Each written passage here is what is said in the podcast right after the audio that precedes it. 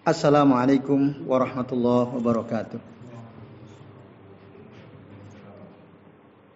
Alhamdulillahi rabbil alamin wa bihi nasta'in ala umuri dunya waddin wassalatu wassalamu ala asrafil anbiya'i wal mursalin wa ala alihi wa ashabihi wa man tabi'ahum bi ihsanin ila yaumiddin.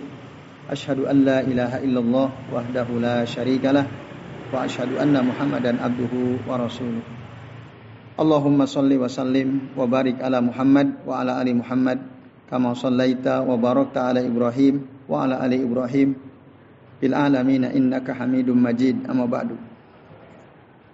Bapak-bapak dan ikhwas sekalian, a'zani Allah wa iyyakum ajmain. Alhamdulillah pada malam hari ini kita bisa berjumpa kembali di majelis kajian kitab Tazkiyatun Nufus yang insya Allah pada malam ini kita akan melanjutkan pembahasan tentang faktor-faktor yang bisa membuat hati kita menjadi sakit atau mati ya.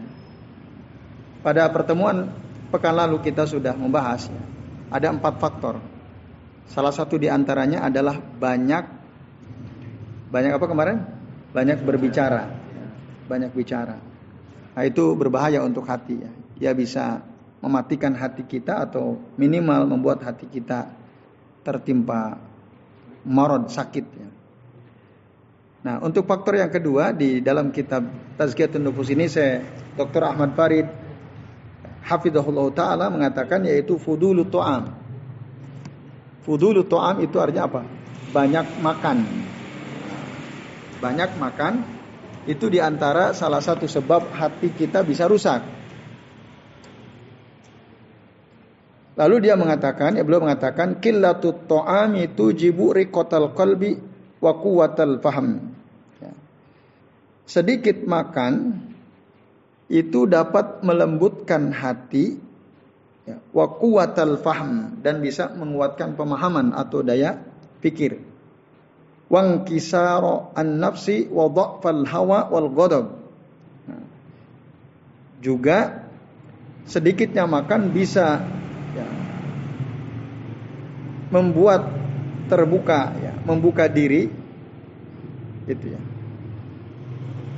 Atau ingkisar an-nafas itu ya, jiwanya terbuka gitu ya. Wadha'fal hawa wal ghadab juga bisa melemahkan hawa nafsu dan melemahkan amarah orang yang sedikit makan. Sebaliknya wakasratu to'am tujibu tidak zalika. Kalau banyak makan, ya dapat menimbulkan kebalikan dari yang tadi sudah sebutkan. Berarti apa? Bisa mengeraskan hati, melemahkan pemahaman, ya, mengunci jiwa ya, dan bisa menguatkan hawa nafsu serta amarah. Itu kalau kita banyak makan. Itu kata Syekh Dr. Ahmad Farid ya, hafizahullah taala. Lalu beliau mengutip salah satu hadis Nabi Shallallahu alaihi wasallam dari Al-Mikdam Ibni Ma'di Ibni Ma'di Karim ya. radhiyallahu anhu. Beliau mengatakan Sami itu Rasulullah Shallallahu Alaihi Wasallam yakul. Aku pernah mendengar Rasulullah SAW bersabda, Ma mala ma mala ibnu Adam wi'an syarran min batnihi. Tidak ada wadah yang dipenuhi oleh manusia yang lebih buruk daripada perutnya. Tidak ada wadah yang diisi oleh manusia yang lebih buruk daripada perutnya. Bihas bibni Adam lukaimat.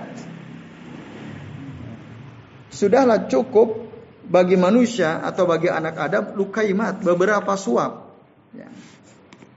Yadmanu bahu yang sudah bisa menegakkan tulang punggungnya. Itu udah cukup. Pak ingkana la muhalah. Tapi jika dia nggak bisa makan beberapa suap nggak bisa. Kalau di kita ya kira-kira makan nasi kucing nggak cukup gitu ya. Soalnya nasi kucing udah cukup. Yang penting bisa menegakkan tulang punggung gitu ya. Eh nasi kucing nggak cukup, nggak bisa gitu. Maka boleh makan lebih dari itu, tapi ingat pasulusun li ta'amihi wa sulusun li syarabihi wa sulusun li nafsihi.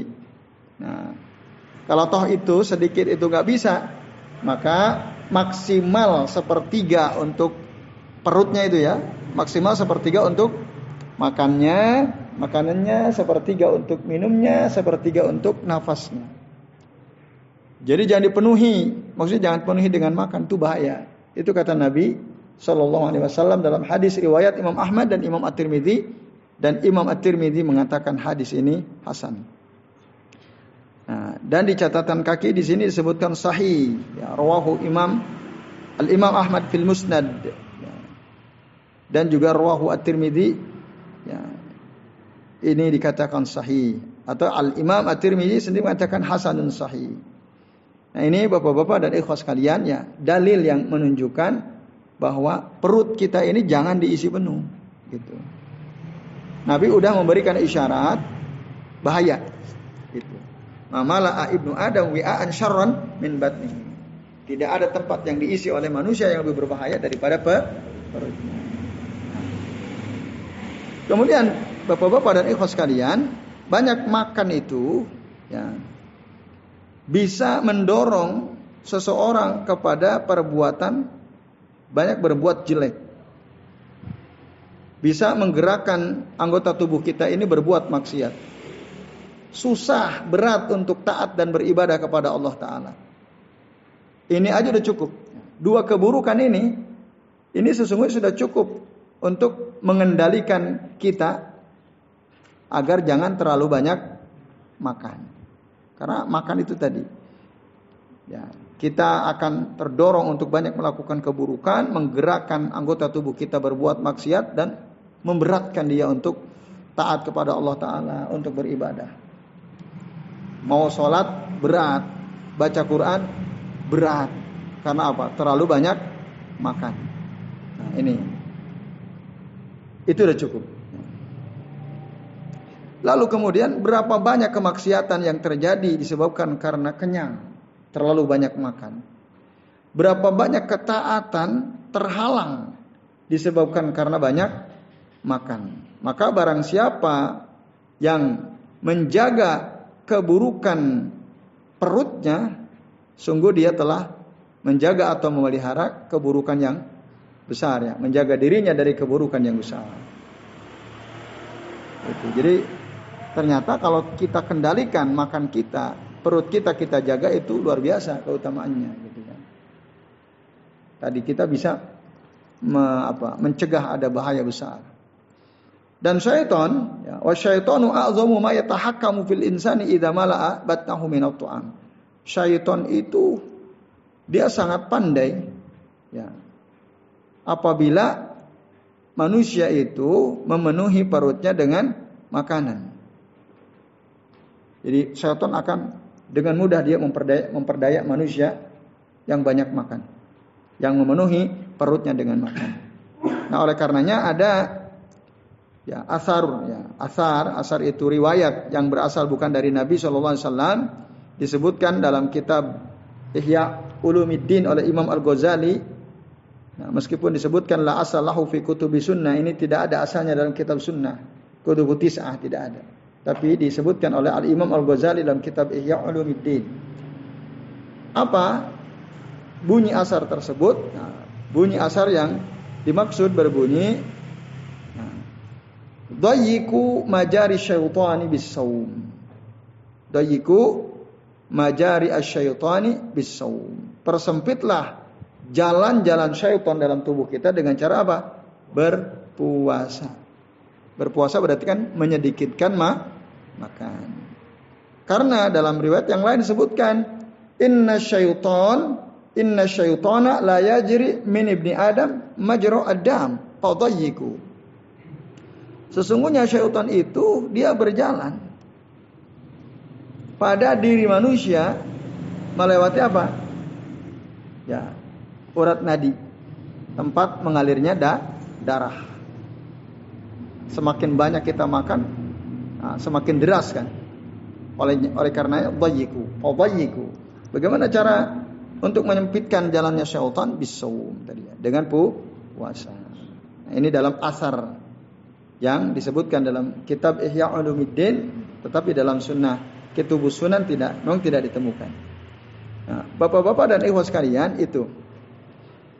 Ya. Kemudian sebagian ulama salaf mereka berkata karena syababun yata'abbadu yata'abbaduna min bani Israel. Dulu ada pemuda dari kalangan Bani Israel yata'abbadun. Mana yata'abbadun? Yata'abbadun maknanya adalah ya yakhlu bisawm berkhalwat menyendiri sambil berpuasa. Fa idza kana fitruhum qama alaihim qaimun faqal la ta'kulu katsiran wa tashrabu katsiran wa fatanamu katsiran wa takhsuru katsiran. Kalau sudah tiba waktu buka puasa, maka salah seorang dari mereka akan berkata mengingatkan, janganlah kalian banyak makan. Ya. Karena kalau kalian banyak makan, kalian pasti banyak minum. Kalau kalian banyak makan banyak minum, kalian pasti banyak di tidurnya. Maka kalian akan banyak mendapatkan kerugian. Nah, ini ya kata sebagian ulama salaf. Dan saya kira kita merasakan itu nggak? Kalau terlalu banyak makan, malas ya, kan bawahnya malas ya. Ngantuk, malas. nah itu, itu maka berbahaya ya, terlalu banyak makan. Ya itu Ya, Bapak-bapak dan ikhwas sekalian, a'adzani Allah wa ajmain. Oleh karenanya kendalikan makan jangan sampai terlalu banyak. Kemudian waqad kana Nabi sallallahu alaihi wasallam wa ashabuhu yaj'una katsira wa in kana dzalika li adami wujudi ta'am. Dulu Nabi dan para sahabat sering sekali merasakan lapar. Ya. Mungkin Bapak-bapak dan ikhwas sekalian pernah membaca ya ada hadis Bagaimana ketika Nabi kelaparan akhirnya keluar rumah ketemu dengan Abu Bakar ketika ditanya oleh Nabi wahai Abu Bakar sedang apa? Ternyata Abu Bakar kelaparan juga. Ketemu lagi dengan Umar. Nah, keluar rumah malam-malam ketika ditanya apa penyebabnya sama ternyata lapar juga nah itu sedang kelaparan itu orang-orang hebat ya Rasulullah Abu Bakar Umar. Nah, sering dan itu sering terjadi. Memang waktu itu sebabnya adalah karena makanan susah, tidak seperti sekarang. Nah, sekarang kita nggak usah keluar rumah, buka aplikasi tinggal pesan, datang sendiri. Dulu susah, ya susah makanan. Tapi kata saya, Dr. Ahmad Farid, illa anna Allah la yakhtaru li rasulihi illa akmal al ahwal wa afdaluha. Tapi perlu diingat, ya, Ketika itu dialami oleh Nabi Shallallahu Alaihi Wasallam, dialami oleh para sahabat radhiyallahu anhum ajma'in. Itu semua adalah pilihan Allah Taala. Dan tidaklah mungkin Allah memilih satu keadaan bagi Rasulnya, ya, bagi orang-orang yang menjadi sahabat Rasulnya kecuali itu adalah keadaan paling sempurna. Akmalul ahwal wa. Dan keadaan paling utama. Oleh karenanya, Ya, ketika Allah mentakdirkan Rasulullah lapar, para sahabat lapar, dan itu sering terjadi, itulah keadaan terbaik yang dipilihkan Allah untuk Rasulullah dan para sahabat.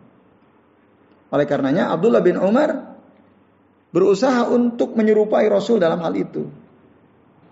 Walaupun beliau mampu ya, untuk makan apa saja yang beliau mau, tapi beliau tidak melakukan hal itu. Karena ingat bagaimana dulu Rasulullah para sahabat senior. Demikian pula dengan bapaknya Umar, ya, Umar ibn Khattab radhiyallahu anhu. Seperti itu juga. Jadi walaupun bisa makan tapi lebih banyak menahan lapar. Bahkan Aisyah pernah cerita keadaan Nabi sallallahu alaihi wasallam, keadaan keluarganya. Kata Aisyah, "Ma saba'a atau ma sabi'a alu Muhammadin mundu qadimal madinata min khubzin min khubzi burrin salasa layalin taba'an hatta kubido. Itu kata Aisyah radhiyallahu anha.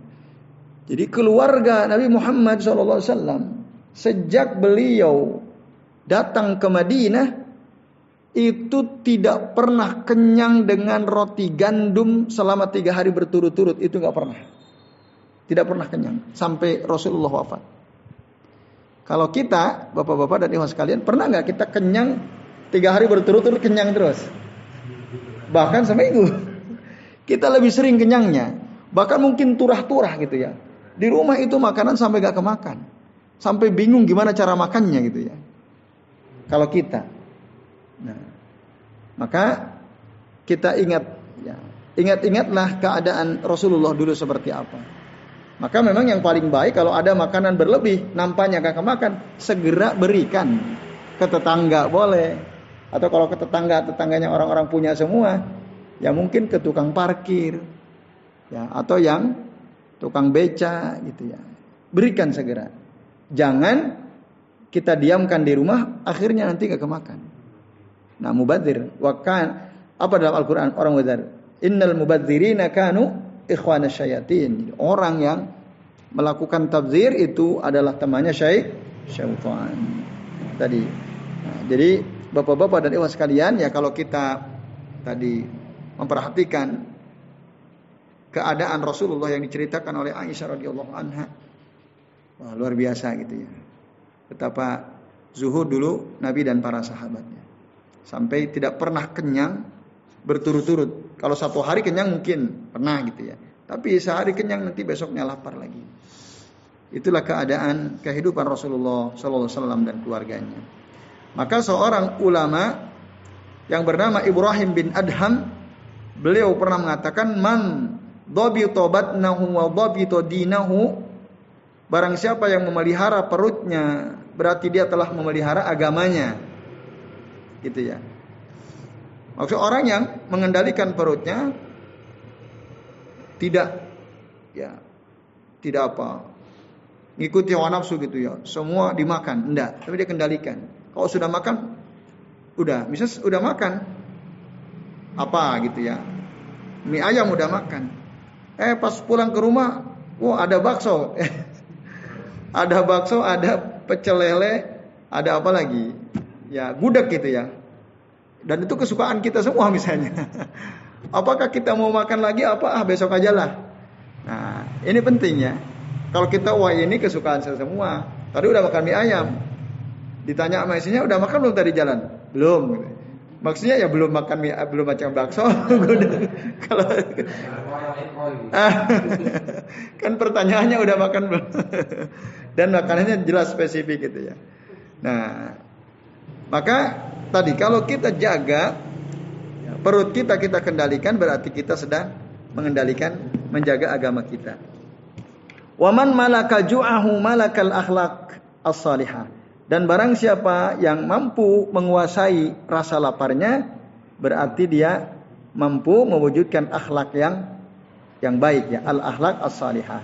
Sebaliknya wa inna ma'siyatallahi ba'idatun minal ja'i'i qaribatun minas sab'an. Sesungguhnya bermaksiat kepada Allah atau kemaksiatan kepada Allah itu ya, berbuat maksiat kepada Allah itu akan jauh dari orang yang lapar. Artinya orang yang lapar itu kemungkinan berbuat maksiatnya kecil. Dia jauh. Dan qaribatun minal minat syab'an. Sebaliknya, orang yang kenyang itu dekat dengan kemaksiatan, cenderung gampang berbuat mak maksiat. Nauzubillahi min dalik. Nah, ini Bapak-bapak dan Ibu sekalian ya keterangan tentang bahayanya banyak mak makan. Semoga kita termasuk hamba-hamba Allah yang tidak ya berlebihan dalam makan dan bisa mengendalikan ya perut kita untuk tidak terlalu banyak makan. Amin ya rabbal alamin. Baik, satu lagi ya. ya. Faktor ketiga yang bisa merusak hati kita adalah fudulu al mukhalatah banyak bergaul. Nah, jadi banyak bergaul itu banyak teman positif gitu ya. Tapi banyak bergaul itu belum tentu po positif. Jadi tiap hari waktunya habis pakai ngobrol sama temen gitu ya. Jalan ke mana sama temen. Ya kalau ngobrol di majelis ilmu, ngobrol setelah selesai majelis ilmu itu sesuatu yang baik. Ya. Ini hanya menghabiskan waktu kita ya, untuk sesuatu yang tidak ada kaitan dengan agama gitu ya. Ya misalnya hobi, ya, hobi pit-pitan, ngepit ke mana tiap hari gitu ya bareng-bareng. Nanti ketemu komunitas pit-pitan mana, ngobrol lagi dan seterusnya. Itulah kira-kira ya. Atau mancing mania gitu ya. Senangnya mancing gitu ya. Lalu mancing ke mana, ketemu komunitas pemancing dan lain sebagainya Akhirnya kita bergaul ke mana-mana ya. bisa jadi akhirnya memancing kerusuhan gitu ya. Nah ini bapak-bapak dan ibu sekalian, ya, maka hati-hati ya, jangan terlalu banyak bergaul. Artinya seimbang, bergaul tidak dilarang dalam Islam. Ya, bahkan kita pernah membahas dalam kajian kitab Riyadus Salihin ya. Bergaul itu dalam rangka untuk amar ma'ruf nahi mungkar bahkan harus. Dan kalau hanya sekedar bergaul, sekedar interaksi sosial gitu ya. Itu jangan sampai berlebihan gitu. Nah, mari kita perhatikan apa yang dikatakan oleh penulis kitab ini ya. Kitab Tazkiyatun Nufus. Beliau mengatakan qala al-muallif ya, fudulu al-mukhalatah banyak bergaul adalah ad-da'u al-idhal al-jalib likulli syarrin. Dia merupakan penyakit berbahaya yang bisa mendatangkan banyak sekali keburukan. Ya. Ada al-idhal al-jalib likulli syarrin. Jadi penyakit berbahaya yang bisa mendatangkan setiap kebu keburukan. Berapa banyak pergaulan, interaksi sosial yang menghilangkan nikmat. Ya. Jadi karena bergaul akhirnya hilang nikmat kita. Wa kam zara'at min adawatin wa kam gharasat fil qalbi min hajazat tazulu al jibalu ar-rasiyat wa hiya fil qulubi la tazul. Berapa banyak pergaulan yang berlebih itu menebar permusuhan. Ya, menanamkan kedengkian. Itu ya. Dan bahkan bisa menghilangkan gunung yang kokoh. Gitu. Nah, sementara dia kedengkian itu tidak bisa hilang dari hati kita. Oleh karenanya banyak bergaul ya, itu bisa mendatangkan kerugian dunia akhirat. Maka innama bagi lil abdi an ya'khudha minal mukhalatah wa yaj'alu an-nasa fiha arba'ata aqsamin ma takhalata ahadul aqsam bil akhari wa lam yumayyiz bainahuma dakhala alaihi syarr katanya. Nah, oleh karenanya ketika seseorang itu bergaul maka ya, lakukanlah klasifikasi manusia itu pada empat bagian. Kapan kita bergaul dengan salah satu dari keempat golongan ini, maka kita harus bisa membedakan. Jangan sampai kita nggak bisa bedakan. Nanti kalau kita asal gaul saja, nggak bisa bedain kapan kita bergaul dengan siapa kita bergaul, wah itu bisa mendatangkan keburukan. Menurut teori dari penulis kitab ini, saya Dr. Ahmad Farid, ya, semoga Allah merahmati beliau, semoga Allah menjaga beliau. Dia mengatakan, nah, jadi manusia itu yang kita bergaul dengan mereka itu ada empat kategori katanya. Kategori yang pertama orang-orang yang apabila kita bergaul dengan mereka mereka ini ibarat makanan bergizi. Kal goza la yastagni anhu fil yaumi wal laila. Di mana memang kita sangat membutuhkan gizi itu dalam sehari semalam. Ada ya, model teman dia itu seperti makanan bergizi. Gitu. Dan memang kita butuh itu. Kita harus tahu nih yang kayak gini ini. Siapa mereka itu? Ya. Siapakah teman-teman yang kita membutuhkan dia? Bahkan dia itu bagaikan makanan bergizi yang sangat dibutuhkan oleh tubuh kita. Nah, dikatakan fa idza akhadha hajatahu minhu tarakal khultah wa idza ihtaja ilaihi khalatahu. Hakada ada dawam. Orang-orang yang masuk kategori ini adalah orang yang apabila kita bergaul dengan mereka, ya, kita bisa memenuhi kebutuhan kita, lalu apabila sudah terpenuhi, kita berpisah dengan mereka.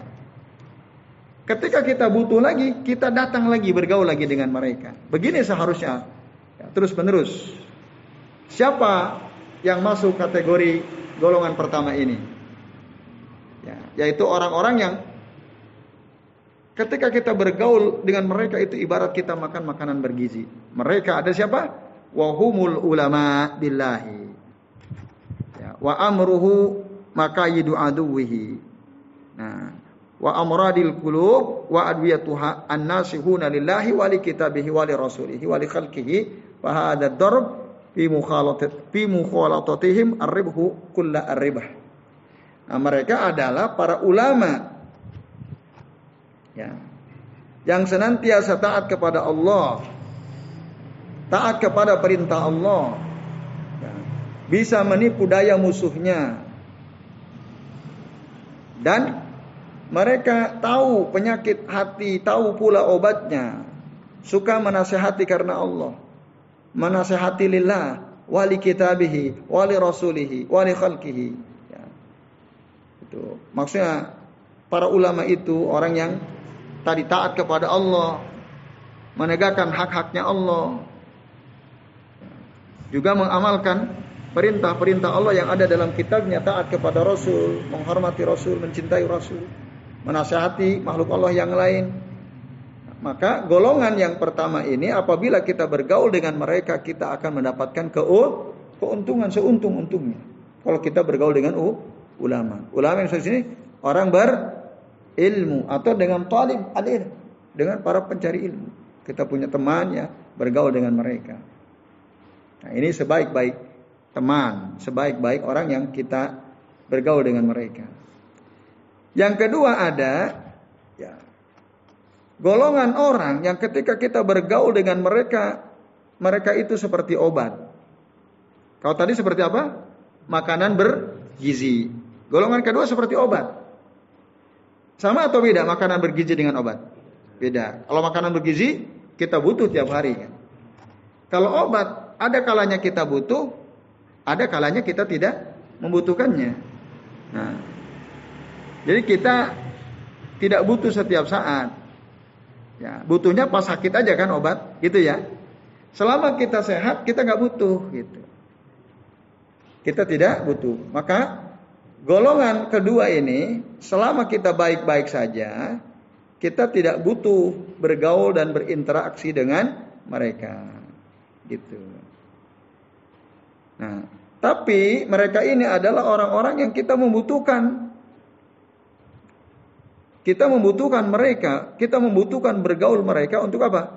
Fi maslahatil ma'ash wa ma anta tahtaju ilaihi min anwa'il muamalat wal istisarah wa nahwiha. Nah, sementara kita butuh gitu ya, memperbaiki keadaan hidup kita dari berbagai macam interaksi ya, dengan masyarakat sekaligus untuk bermusyawarah dengan mereka.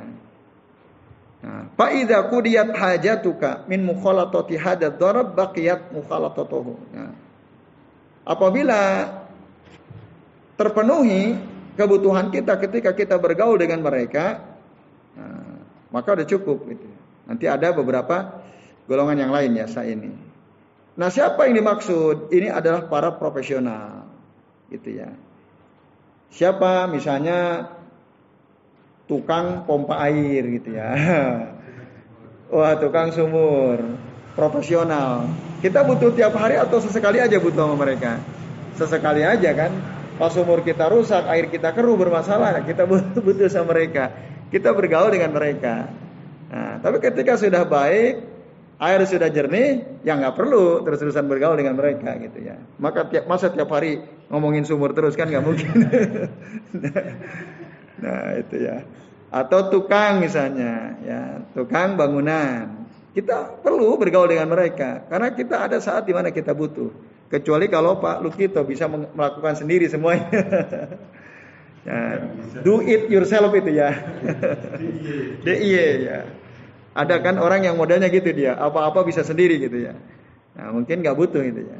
Tapi ada banyak orang yang dia nggak bisa gitu. Dia butuh bantuan orang lain. Dia butuh bantuan profesional. Gitu ya. Ya termasuk uh, tukang pijat yang bisa bekam uh, ahli komputer servis laptop dan seterusnya. Ya kita butuh mereka. Atau servis motor ya. Kita butuh tapi pada waktu-waktu tertentu saja gitu ya. Jangan terus-terusan. Nah, maka mereka ini diibaratkan ya seperti obat obat kita butuh saat kita memang membutuhkannya itu itu golongan kedua golongan ketiga Kebalikan dari yang kedua. Jika yang kedua itu bagikan obat, golongan ketiga adalah orang-orang yang apabila kita bergaul dengan mereka itu bagaikan Da, bukan dawa tapi kada. Da itu apa? Penyakit. Nah, kalau kita bergaul justru justru mendatangkan penyakit. Nah, ini ber bermacam-macam. Ala ikhtilafi maratibihi wa anwa'ihi wa quwwatihi wa dha'fihi. Untuk kategori yang ketiga ini macam-macam. Intinya kalau kita bergaul dengan mereka ini bahaya, bisa mendatangkan penyakit. Ya. Kuat dan lemahnya penyakit itu ya tergantung ya siapa orang yang kita bergaul dengannya ini juga ya urutannya macam-macam, beda-beda. Ada orang yang kalau kita bergaul dengan mereka, mereka itu bagaikan kadail idol wal maradil muzmin. Seperti penyakit berbahaya yang apabila kita sakit sakitnya berkelanjutan gitu ya. Al marad al mud al muzmin. Lama itu kita bisa sakitnya lama. Nah, maka orang yang seperti ini apabila kita bergaul dengannya kita tidak akan mendapatkan keuntungan. Baik di dunia dalam urusan dunia kita atau dalam urusan agama agama kita. Bahkan bahkan kita pasti rugi. Rugi dunia, rugi akhirat atau rugi salah satunya. Kalau kita bergaul dengan orang ini. Nah, maka orang seperti ini kalau kita bergaul dengannya bahaya, bisa menyebabkan ya, kematian atau terjadi sesuatu yang kita khawatirkan kalau kita bergaul dengan mereka. Nah, lalu dicontohkan di sini di antara mereka adalah orang ini lebih spesifik siapa sih orang yang kalau kita bergaul mereka ini bagikan penyakit adalah orang yang Allah la yahsunu an yatakallama fayufiduka. Yaitu orang yang enggak pernah bisa ngomong baik-baik. Enggak bisa ngomong yang bermanfaat sehingga kita bisa mengambil faidah darinya. Isinya itu cacian, makian itu terus isinya. Kita enggak dapat faidah apa-apa kecuali apa ya? Telinga kita panas gitu ya. Enggak ada faidah sama sekali yang kita bisa ambil darinya. Karena ya isinya jelek terus. Ngomongnya itu emosi terus. Nah ini kalau kita bergaul dengan dia, nih bisa jadi penyakit. Coba bayangkan, kita tiap saat bergaul dengan dia, dia mencaci maki terus, mencela terus. Wah bisa keras tuh hati kita. Di sisi lain, ya orang yang termasuk apabila dia, kita bergaul dengan dia, dia itu seperti penyakit adalah ya Selain dia kalau ngomong, ngomongnya nggak ada faidah, tapi di sisi yang lain dia nggak bisa berhenti ngomong gitu. Jadi ngomong terus maunya. Sehingga akhirnya dia tidak bisa mengambil faidah dari kita. Karena selalu dia yang mendominasi. Dia terus yang pengen yang ngomong. Ada yang orang kayak gitu? Ada. Jadi kalau ngomong lama dia, muter-muter. Orang lain gak kebagian ngomong, dihabisin sama dia waktu ya. Saya enggak, dia enggak bisa ngambil faedah dari orang lain. Karena hanya dia yang mau ngomong. Nah ini hati-hati kita bergaul dengan orang seperti ini. Ya. Jadi orang yang begini ini, ya, kalau dia ngomong itu seperti teriris-iris kita mendengarnya. Apalagi dia itu di sisi lain bangga gitu ya, dengan omongannya bangga dia. Seakan-akan apa yang diomongkan itu sesuatu yang pentingnya untuk orang lain. Gitu. Padahal sebenarnya nggak ada faidahnya. Itu ada tuh orang kayak gitu. Nah ini ya.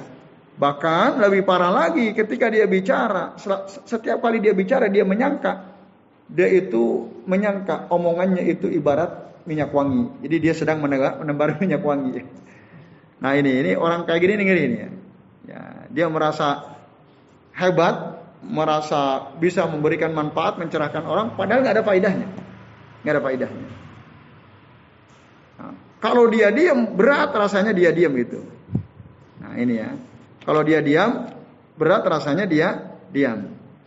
Sehingga ya saking beratnya tidak ada seorang pun yang mampu mengangkat dia ya, dan merubah keadaan dia. Itu ada orang kayak gitu.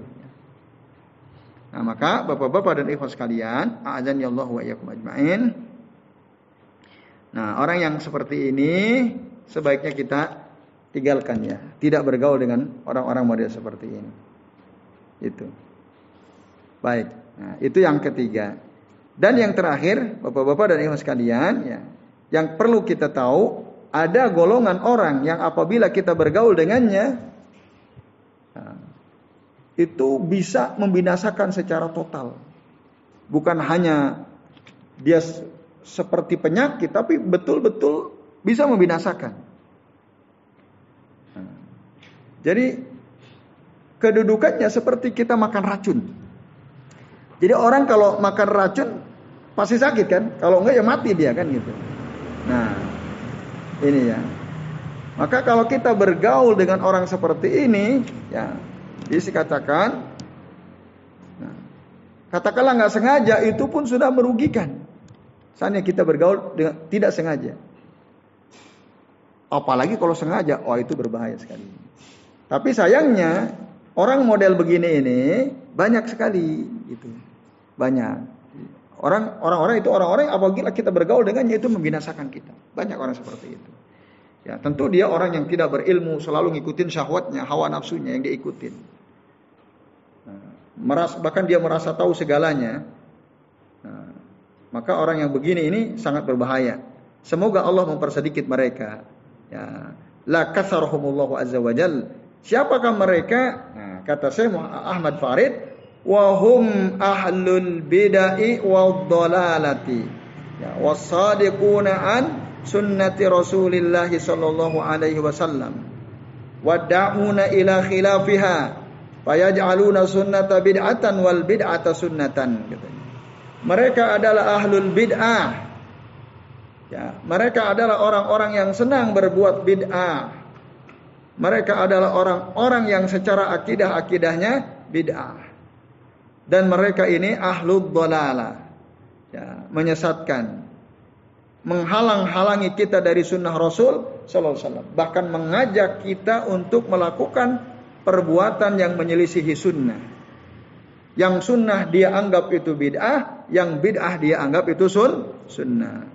Wahadzal darab la yanbaghi lil aqili an yujalisahum au yukhalituhum maka orang model begini ini ya seharusnya orang yang berakal tidak bergaul, tidak berinteraksi dengan ahlul bidah wal waddalalah gitu ya. Karena mereka akan membinasakan. Fa in fa'al wa in fa'al kalau dia tetap ada seseorang tetap dia ya, bergaul dengan ahlul bidah, ahlul bidah dan ahlul dalalah, fa imma al mautu liqalbihi awil marad. Maka hanya ada dua kemungkinan kemungkinan pertama hatinya akan mati atau hatinya sakit. Nas'alullah lana walahum al-afiyah wa. Kita memohon kepada Allah Ta'ala untuk kita dan untuk mereka al-afiyah dan kasih sayang untuk rahmat Allah Subhanahu wa taala. Nah, inilah dia Bapak-bapak dan ikhwas sekalian, azan ya Allah wa iyyakum ajmain. Ya. Penjelasan tentang bahayanya banyak ber, bergaul. Tadi kita harus bisa memilah-milah. Kira-kira kita bisa melakukan klasifikasi atau tidak? Wah ini kayaknya termasuk ini nih apa makanan bergizi. Oh ini kayaknya termasuk obat nih. Oh ini penyakit. Oh ini membinasakan. Bisa ya? Ya harus bisa itu, harus bisa. Ya, kalau enggak bahaya. Ya, kalau enggak maka kita akan terjerembab masuk ke dalam keburukan. Jadi ini Bapak-bapak dan Ibu sekalian, ya penjelasan yang bisa kami sampaikan terkait dengan faktor-faktor yang bisa merusak hati kita yaitu tadi banyak makan dan banyak bergaul ya dengan orang-orang. Ya. Jadi saya kira kita sudah paham tadi ya. Baik sebelum diakhiri barangkali ada di antara bapak-bapak dan ibu sekalian yang mau bertanya kami persilakan. Ya silakan Mas.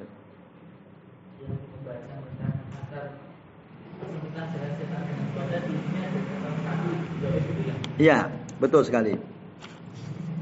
Itu hadis riwayat dhaif, maksudnya bukan dari Nabi sallallahu alaihi wasallam. Itu bukan dari Nabi sallallahu alaihi wasallam. Maka tadi katakan la asalahu fi kutubi fi kutubi sunnah. Itu tidak ada asalnya dalam kitab-kitab sunnah. Itu adanya dalam kitab Ihya Ulu Ulumiddin. Tapi ada dalam khobar mursal ya, khobar mursal itu mursal juga salah satu khobar yang lemah ya. Karena ada yang terputus. Nah, dan bunyinya tadi hampir sama. Cuman di dalam khobar mursal di catatan kaki mungkin ada juga ya. Yang inna syaitana la yajri min ibni adam majrad dam Sesungguhnya syaitan itu dia akan ya, masuk ke manusia melalui urat nadi ya, aliran darah gitu. Maka fadajiku sempit persempitlah gitu. Nah, ini ada dalam khobar mursal Imam Al-Iraqi mengatakan ya annahu mursal wal mursal rawahu Abu Ibnu Abu Abi Dunya. Ya, ini juga diriwayatkan oleh Ibnu Abi Dunya dalam kitab Makayidi Syaitan dari hadis Ali bin Al Husain nah, perawinya Ali bin Al Husain Ali bin Al Husain bin Ali bin Abi Talib ya. Itu tanpa ada tambahan majari syaitan ya. Fadayiku majari syaitan bisawum tanpa ada kata-kata itu. Ya ini uh, Mas Yosef ya dan ikhwas kalian nah, juga disebutkan dalam kitab Ihya tadi di bab asrar as-saum ya, rahasia puasa. Nah, lalu Al Imam Al Iraqi mengatakan para ulama sepakat ini adalah hadis dari Sofia. Tapi enggak ada kalimat fadayiku majari syaitan bisawum. Tidak ada kalimat itu. Jadi Allah taala alam Ya itu itu riwayat yang memang bukan dari Nabi sallallahu alaihi wasallam. Ada lagi? Ya silakan Mas Kalau uh, masalah tasrik itu kan harus uh, makan, makan. Masalah apa? Oh hari tasrik ya ya ya. Itu kan makan gitu. Uh -uh. Nah itu makannya itu kayak gimana ya? Oke. Okay. Tasrik itu kan uh. boleh banyak makan. Uh. Ya, sementara hari tasik kita gak boleh puasa. Ya, haram. Bahkan haram kita puasa karena itu hari kita makan. Nah, yaum yaum yaum ya. Yaum aklin wa, wa, wa, wa, wa syurbin ya. Hari makan dan hari kita minum. Itu maksudnya gimana? Sementara dalam pembahasan yang kita bahas ini kita jangan terlalu banyak mah makan. Hari tasrik bahkan kita nggak boleh puasa. Kita harus makan. Nah, itu bagaimana?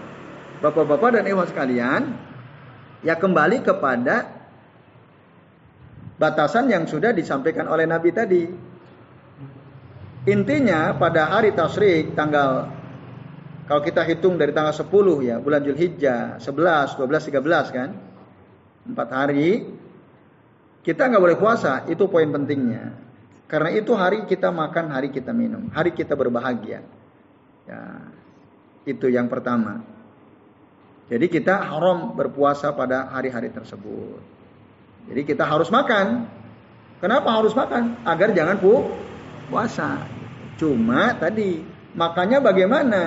Kembali kepada apa yang diterangkan oleh Nabi dalam hadis sahih tadi riwayat Imam At-Tirmidzi. Kata Nabi apa?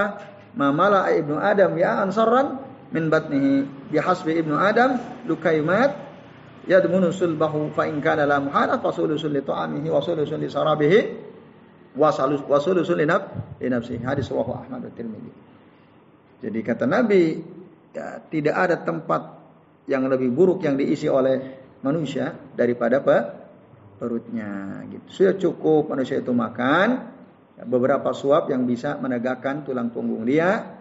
Nah, kalau itu nggak cukup ya boleh tambah lah Tadi kan kami sudah sebutkan nggak cukup satu bungkus nasi angkringan, ya beli dua bungkus boleh. Eh nggak cukup juga, ya tambah mie rebus, mie goreng gitu ya. Nah, cuma tadi ingat jangan sampai melebihi,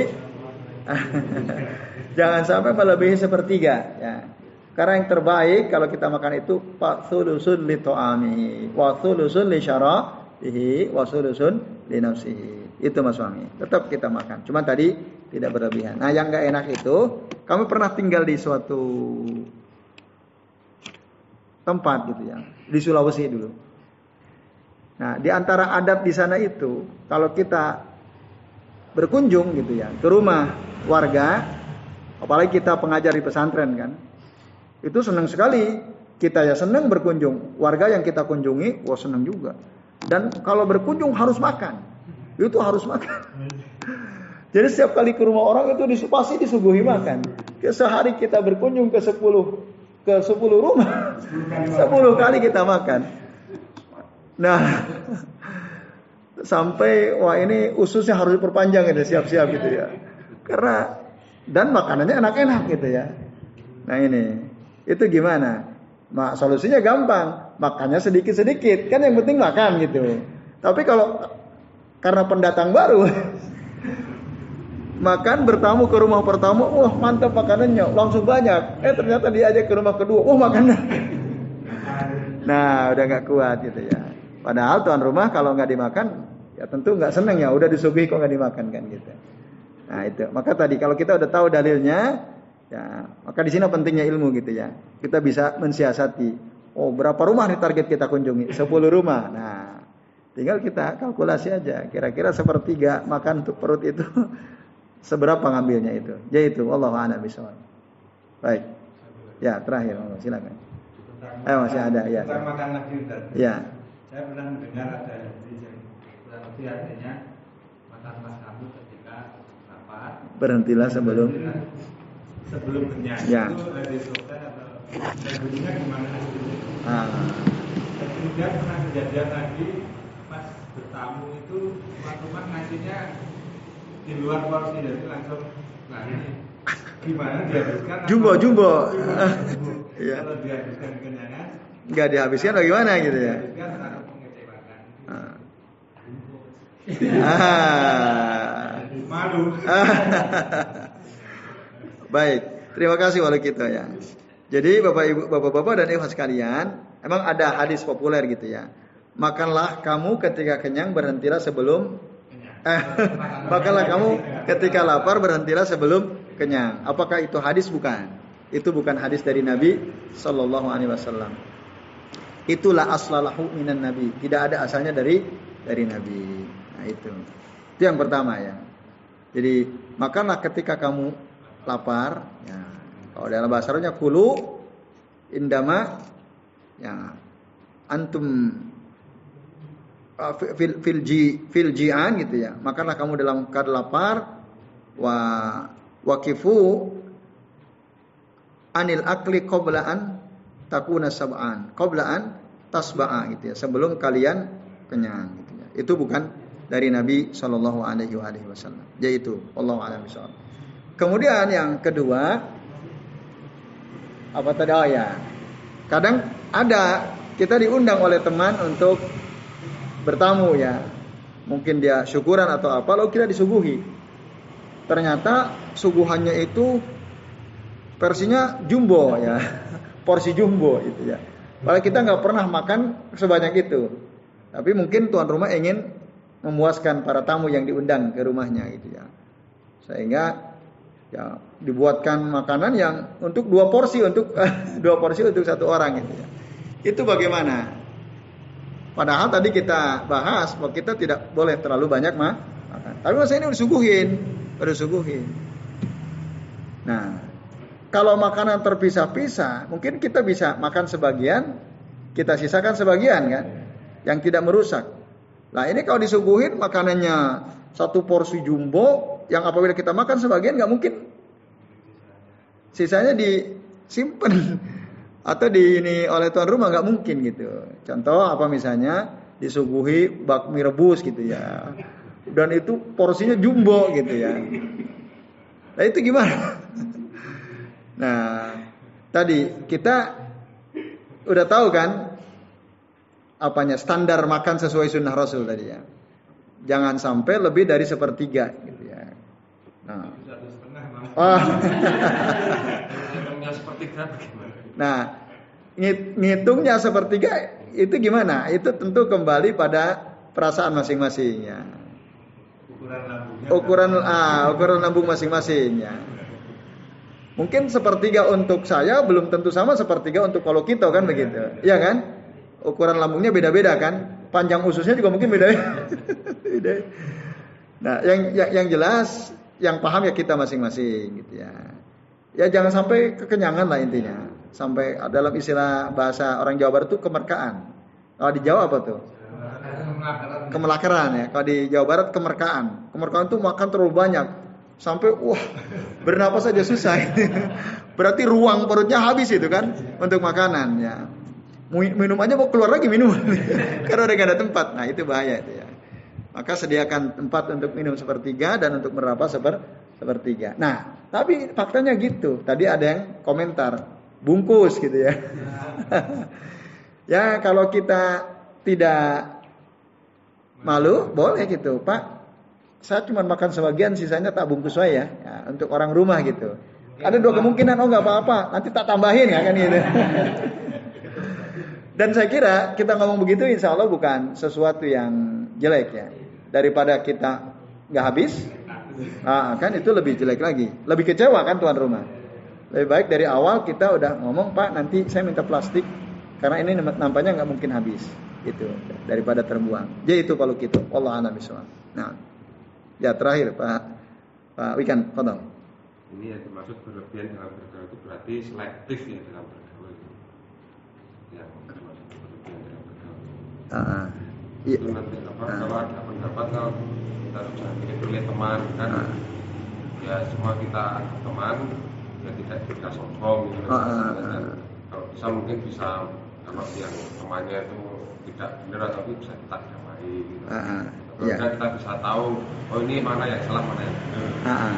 Nah, yeah. itu yang pertama. Yeah. Terus yang kedua itu kalau yang masalah makan tadi yang dari Ibrahim bin Adam tadi hmm. kan Eh, sesungguhnya kemaksiatan itu jauh dari seorang yang lapar. Hmm. Tapi kan ada faktanya itu kalau orang yang lapar itu kadang kan gelap mata gitu terus sok ngutil lah. Ah, mencuri. Ya, mencuri itu. Ah, karena lapar gitu ya. Lapar ah. gitu. Itu gimana gitu? Ada faktanya ada seperti itu ya. Seperti itu ya. Ah. Yang ketiga itu titipan Ustaz. Ya. Itu, kalau dalilnya yang wanita haid ya. itu kalau katanya ada dua khilafnya ya ada ya. boleh masuk masjid dan tidak boleh masuk masjid. Hmm. itu dalilnya masing-masing. Bagaimana? Ada hmm. ya baik. Terima kasih Pak Wikan.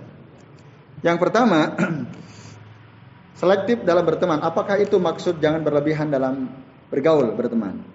Betul itu maksudnya.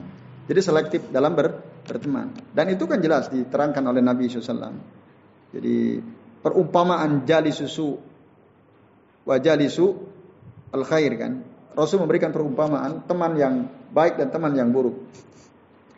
Teman yang baik itu seperti apa? Kahamilil misak, ya, seperti penjual minyak wangi, ya kan? Ada tiga kemungkinan. Ya, kemungkinan pertama kita beli minyak wangi, kita dapat minyak wanginya.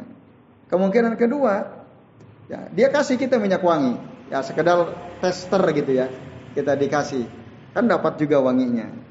Atau kemungkinan ketiga, mungkin kita nggak beli, nggak ada juga dikasih tester. Tapi kan orang bawa minyak wangi pasti wangi. Kita ikut juga dapat wanginya kan gitu. Nah ini artinya kalau kita berteman dengan orang baik, ya kemungkinan pertama kita akan menjadi baik. Gitu. Kalau enggak kita akan diajak baik. Atau kalau tidak, minimal orang menganggap kita baik. Karena kita bergaul dengan orang yang baik-baik. Itu positif semua. Tapi kalau jalisu su ya teman yang buruk kata Nabi karena pihil kir seperti ya pandai besi ya. Ada dua kemungkinan. Kemungkinan pertama apa? Kita baju kita terbakar karena api, ya, kena apinya atau kemungkinan kedua kita kena baunya. Nah, itulah perumpamaan teman yang buruk. Maksudnya apa? Ya, kita jadi buruk karena kita bergaul dengan orang-orang buruk, kata-katanya kasar, kata-katanya kotor, suka misu-misu, ada kita ikut-ikutan. Iya kan? Terus dia minum khamar, wah nggak enak masa aku nggak sendiri ya minum sisan, nah, bareng-bareng kan gitu. Nah, karena teman kita buruk, itu pasti terpengaruh kita ya. Lalu ada wanita disuil, disiul-siul, kita ikut siul-siul juga kan gitu. Nah itu bahaya sekali. Atau kalau toh tidak, kita tidak melakukan hal yang sama dengan mereka, minimal orang akan menganggap kita orang buruk karena teman kita orang orang yang buruk. Nah, itu. Maka harus selektif. Itu. Di sisi lain Nabi mengatakan, nah, kata beliau apa? Beliau mengatakan uh, almaru ala dini khalilihi. Ala dini khalilihi. Seseorang itu dia akan ya sama dengan kebiasaan temannya. Ya almaru ala dini khalilihi. Seseorang itu dia akan sama dengan kebiasaan temannya. Maka, nah, fal yanzur man yukhalil. Kalau kita mau berteman dengan seorang, perhatikan siapa teman orang itu. Rasul nyuruh kita fal yanzur man yukhalil. Kita mau berteman dengan si fulan, si fulan itu temannya siapa saja. Itu harus diperhatikan. Karena tadi setiap orang itu kebiasaannya sama dengan kebiasaan te temannya. Kalau temannya biasa minum homer, kemungkinan dia minum homer. Temannya biasa berkata kasar, kotor, kemungkinan begitu juga dia. Tapi kalau temannya terbiasa kalau sholat dia nggak mau kecuali harus jamaah. Temannya itu yang seperti itu. Nanti dia pun akan begitu. Oh iya temanku jamaah, aku jamaah juga. Nah, itu ya. Terus temannya sering hadir ke majelis ilmu, maka begitulah nanti dia akan ikut kebiasaan temannya. Maka perhatikan siapa teman orang yang kita mau berteman dengannya. Nah ini dua hadis ini menunjukkan bahwa dalam berteman itu kita harus selektif. Jangan sampai siapa aja kita temani. Tapi nah dalam konteks kalau kita punya ilmu, kita bisa beramar ma'ruf nahi mungkar. Nggak ada halangan untuk mendakwahi orang-orang dalam konteks seperti itu bisa bergaul tapi tadi tetap tidak berlebihan. Karena ada orang wis bergaul sama siapa aja. Ah, biar nggak dikira sombong. Kita harus terbuka gitu ya. So kita bergaul. Ini kalimat subhat, berbahaya.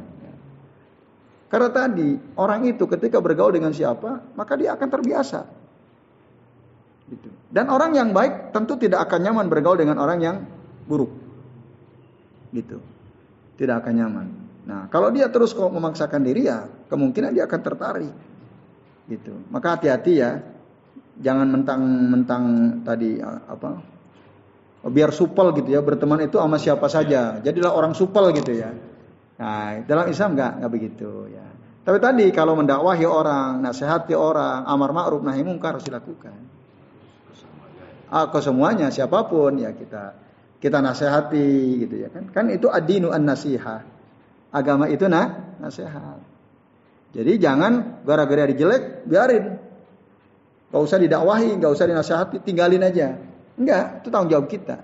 Gitu ya. Adinu an nasiha an nasihatu lillahi wali kitabihi, wali rasulihi, wali aimatil muslimin, wa amatihim. Kan itu. Apalagi dalam surah Al-Asr kan, wal asri innal insana lafi khusrin illa alladzina amanu wa amilu salihat wa tawasau bil haq wa tawasau bis Kalau kita ingin hidup kita nggak rugi, harus tawasau bil haq. Ya, saling menasehati dalam kebenaran.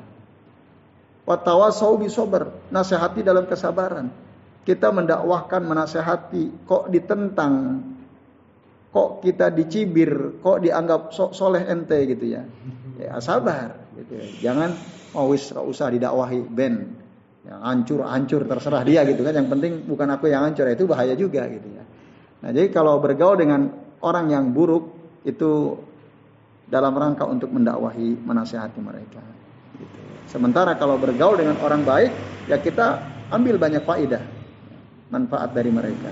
Yaitu dan minta nasihatnya ya supaya kita bisa ikut baik sama seperti mereka. Yaitu yang kedua. Kemudian yang pertama, lapar itu bukankah secara fakta faktanya bisa membuat orang melakukan kejahatan tadi kan? Kan gitu ya. Sementara tadi Ibrahim bin Adam mengatakan dobat tobat nahu dinahu ya gitu ya. Barang siapa yang memelihara mengendalikan perutnya, maka dia berarti telah menjaga atau memelihara agamanya. Nah, ubah tobat nahu itu bukan berarti dia melaparkan diri, bukan. Maksudnya dia tetap makan. Kalau lapar dia makan, cuman makannya tidak berlebihan. Dia kendalikan perutnya, gitu. Itu maksudnya. Maka orang yang bisa mengendalikan perutnya, dia telah memelihara agamanya. Kalau dia los gitu ya, makan apa sih dia makan, bahkan sepiring habis tambah lagi tambah lagi. Nah ini berbahaya. Gitu. Itu bisa merusak agamanya. Gitu. Nah terus yang terakhir tadi uh, kemaksiatan kepada Allah itu jauh dari orang yang lapar dan dekat dari orang yang kenyang gitu ya. Nah, maksiat itu adalah segala perbuatan yang bertentangan dengan perintah Allah. Ya. Allah perintahkan dilakukan atau segala perbuatan yang melanggar larangan-larangan Allah. Itulah kemaksiatan.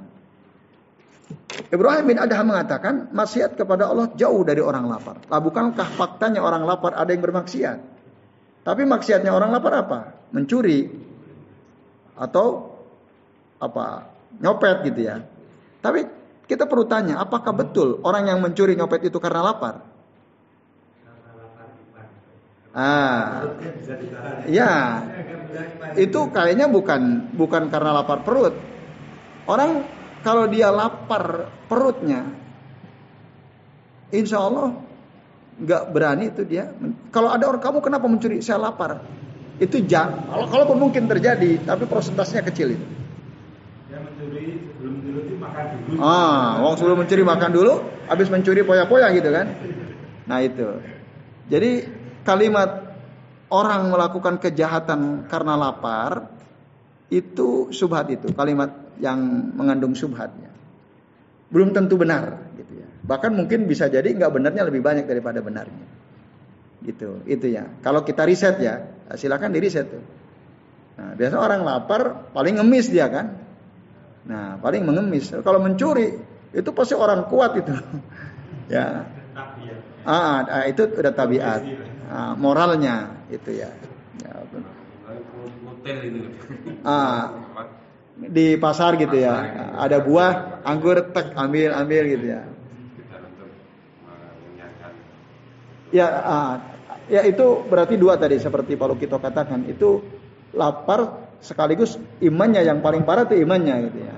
Ya, kalau dia punya iman, lapar nggak mungkin yang ngutil. Nah, ini dalam konteks orang beriman. Dalam konteks orang beriman. Ya, nggak mungkin mutil kan? Ah. Nggak mungkin, nggak mungkin itu. Ya, jadi konteksnya apa yang dikatakan oleh Ibrahim bin Adham di sini adalah kemaksiatan kepada Allah itu jauh dari orang lapar, orang lapar yang beriman maksudnya, orang lapar yang beriman. Gitu. Dan qaribatun minas syab'an. Dekat dari orang yang kenyang. Meskipun dia beriman, kalau dia sering kenyang, ah, dia gampang berbuat maksiat gitu. Itu yaitu bapak-bapak dan sekalian. Yang terakhir, nah, wanita yang haid itu apakah boleh duduk di masjid itu maksudnya? Nah, di dalam Al-Quran surah Al-Baqarah memang ada ya ayat berbunyi begini. Surah oh maaf. Surah An-Nisa ya, surah An-Nisa ayat 43. An-Nisa ayat 43 disebutkan ya ayuhan nas aminu eh, ya ay, maaf.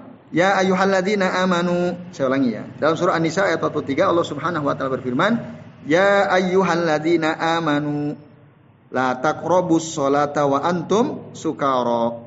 Wahai orang-orang beriman janganlah kalian mendekati salat. Maksudnya jangan so salat. Wa antum sukara. Sedangkan kalian dalam keadaan mabuk. Hatta ta'lamu ma taqulun. Sampai kalian sadar. Apa yang kalian ucapkan kalian ngerti. Anda sudah tidak mabuk lagi. Kalau mabuk jangan sholat. Wala junuban illa abiri sabilin hatta taktasilu. Nah, dan jangan pula orang yang junub mendekati sholat. Ya. Illa abiri sabilin hatta taktasilu. Sampai orang junub itu mandi boleh sholat. Kecuali orang yang sedang safar. Nah, orang yang sedang sabar nggak mandi boleh tapi tayam tayamum itu maksudnya. Itu maknanya. Nah, tetapi ada juga yang mengartikan madhab ya. Imam Syafi'i yang dimaksud as-shalah di sini makanus shalah.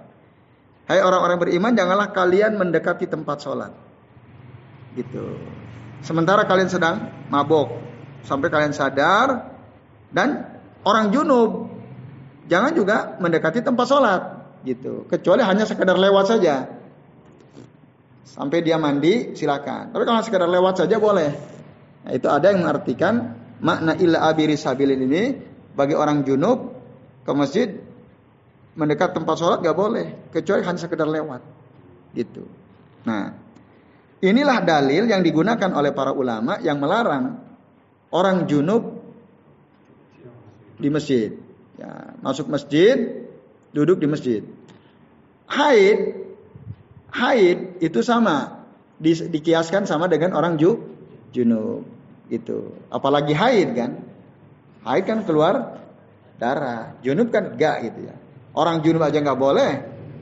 Nah, kiasnya apalagi orang ha, haid. Orang junub mendekat masjid, mendekat tempat sholat nggak boleh. Orang yang haid lebih tidak boleh lagi. Itu dalil yang digunakan oleh para ulama untuk apa mengatakan bahwa orang haid wanita haid itu tidak boleh masuk masjid apalagi duduk di di masjid kecuali kalau cuma sekedar lewat illa abiri sabil itu nggak ada masalah itu dalilnya. Nah, sementara sebagian ulama lain mengatakan ya orang junub, orang haid ke masjid ya boleh. Yang nggak boleh itu sholat tadi. Latak robu sholat itu yang sholat bukan tempat sholat gitu. Nah, di situ. Itu yang pertama ya. Perbedaan dalam memaknai kata as-sholah. Ada yang mengatakan as-sholah itu tempat sholat. Menurut pendapat kedua, enggak, sholat itu sholat. Bukan tempat sholat. Jadi kalau gitu orang junub boleh ke masjid? Boleh. Orang junub. Buktinya ashabu sufa. Ada 70. Ya. Min sab'in au ila sama ila samanin ya. Antara 70 sampai 80 orang. Kan ada namanya ashabu sufa. Sahabat Nabi miskin, tidak punya rumah, tinggalnya di serambi Masjid Nabawi. Kalau bapak-bapak ikhlas kalian umroh di Madinah, itu ada bekas ya sufa itu artinya apa serambi serambi masjid Nabawi tidur ya di situ tidur di situ manusia normal kira-kira mengalami mimpi basah atau tidak mengalami basah gitu jadi mereka tetap tidur situ nah jadi nggak masalah yang penting tidak motorin masjid itu Dalil yang kedua, ada dulu seorang wanita namanya Ummu Mihjan. Ummu Mihjan itu seorang wanita berkulit hitam. Tinggalnya di masjid. Pakai tenda, tinggal tidur di masjid. Dia orang tidak punya keluarga. Wanita kira-kira haid atau tidak? Haid. Sampai akhirnya beliau wafat.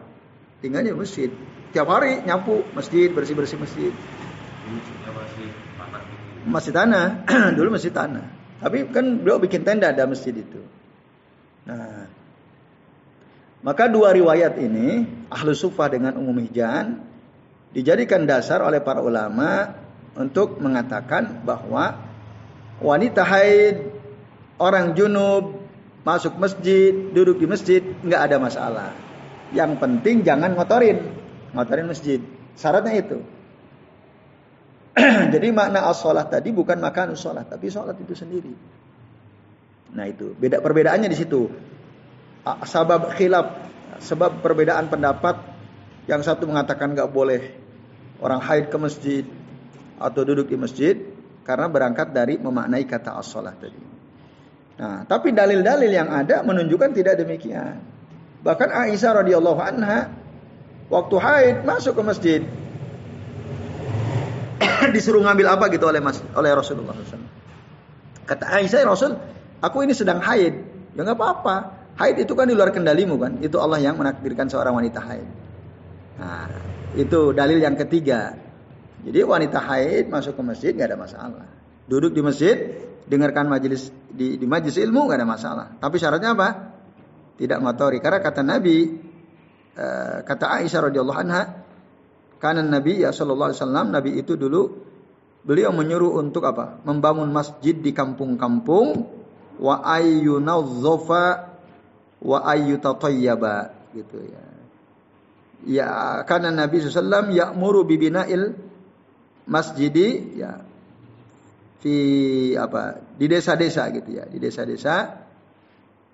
Wa an tadi wa ayyunazzafa wa ayyutatayyaba jadi Rasul menyuruh untuk membangun masjid di kampung-kampung dan menyuruh untuk membersihkan dan menyuruh untuk mewangikan. Nah, dari situ ya maka disimpulkan masjid itu harus dijaga kebersihannya. Kalau bisa diwangikan masjid itu. Itu Allah a'lam Nah, kami saya pribadi cenderung kepada pendapat wanita haid boleh masuk masjid. Orang junub boleh silakan. Asal nah kalau junub kan tidak usah nunggu waktu lama ya. Lebih baik tentu kalau dia mandi dulu kan. Masa junub, ah saya mau hadir ke majelis ilmu nanti mandinya habis pengajian. Ya mandi dulu sebentar kalau junub. Tapi haid kan nggak bisa. Ada waktunya kan. Nah, maka wanita haid selama dia bisa menjamin dirinya tidak mengotori lantai masjid, karpet masjid, tidak ada masalah. Kalau khawatir karena lagi deras-derasnya, lebih baik tidak, tidak ke masjid dulu gitu ya. Yaitu Allah alam bisawab. Dalilnya tadi ya sudah saya sebutkan. Ya baik Bapak-bapak dan Ibu sekalian, sementara ini dulu ya yang bisa kita bahas. Terima kasih atas perhatiannya. Semoga bermanfaat. Kami akhiri wasallallahu ala Muhammadin wa ala alihi hidayah. Wassalamualaikum warahmatullahi wabarakatuh. Ya. Pada masyarakat. Ya,